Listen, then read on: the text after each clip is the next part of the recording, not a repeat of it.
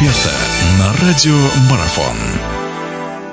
Друзья, приветствую всех. Продолжаются наш эфир, продолжаются разговоры наши о спорте. И вновь хоккей с мячом на повестке дня. Хоккей с мячом, который сейчас, наверное, событием номер один является. Чемпионат мира продолжается, в Иркутске он проходит. Вот сейчас мы об этом побеседуем. У нас в гостях Валерий Иванович Чейхвальд. Я думаю, не нуждается он в особых представлениях. Ну, я все-таки скажу, что это наш заслуженный тренер, наш многократный чемпион мира.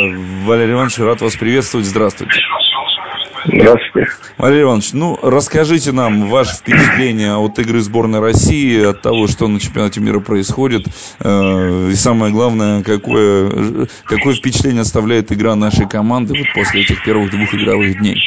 Ну ничего ожиданного не произошло или неожиданного. Две явно команды доминирует на чемпионате. Отсутствие Мосбурга, я, мне кажется, не сказалось. Игре шведов даже. А молодежь, которая сейчас появилась, она играет довольно прилично. Так что эти два, две команды будут явно будут, я думаю, играть в финале России и Швеция. Но, но на данный момент мне шведы немножко больше нравятся. Они будут прославить более коллективные действия, индивидуальное мастерство. Видно, что каждый играет на своем месте. Вот. У нас пока какое-то идет искание, что ли, я не знаю, игроков, не знаю, используют на тех местах, то на одних, то на других, поэтому что-то, мне кажется, э, пора уже, наверное, определиться составом и уже конкретно э, наигрывать состав и готовиться к, к оставшимся э, играм, искать что-то, какую-то игру. Это может плохо закончиться для сборной, для сборной России. Это на мой взгляд. Владимир Янко вот. комментировал, когда действия нашей команды после первых двух игр, он сказал, что они такие слегка разрозненные.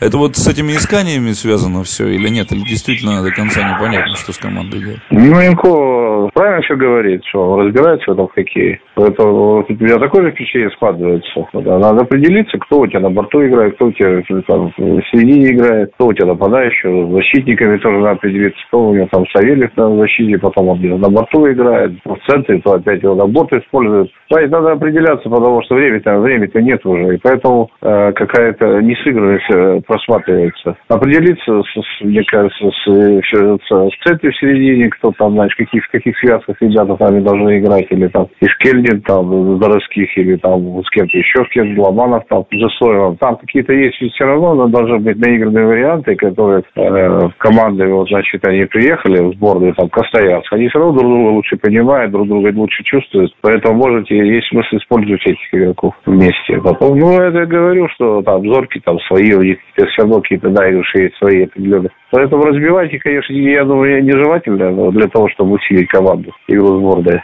Вот, потому что с таким, с таким счетом, на, то, на, тот, на тот момент, в котором сейчас, сейчас сборная России, она вызывает такие серьезные опасения. Поэтому тут надо что-то решать, потому что это команда приехала в Швецию несерьезно. Она приехала пораньше, она, значит, готовится, и, значит, она акклиматизировалась уже.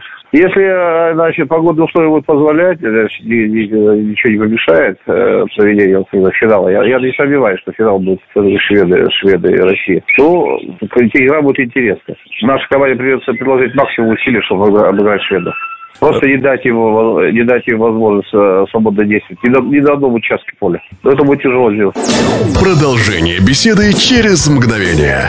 Оставайтесь на радиомарафон.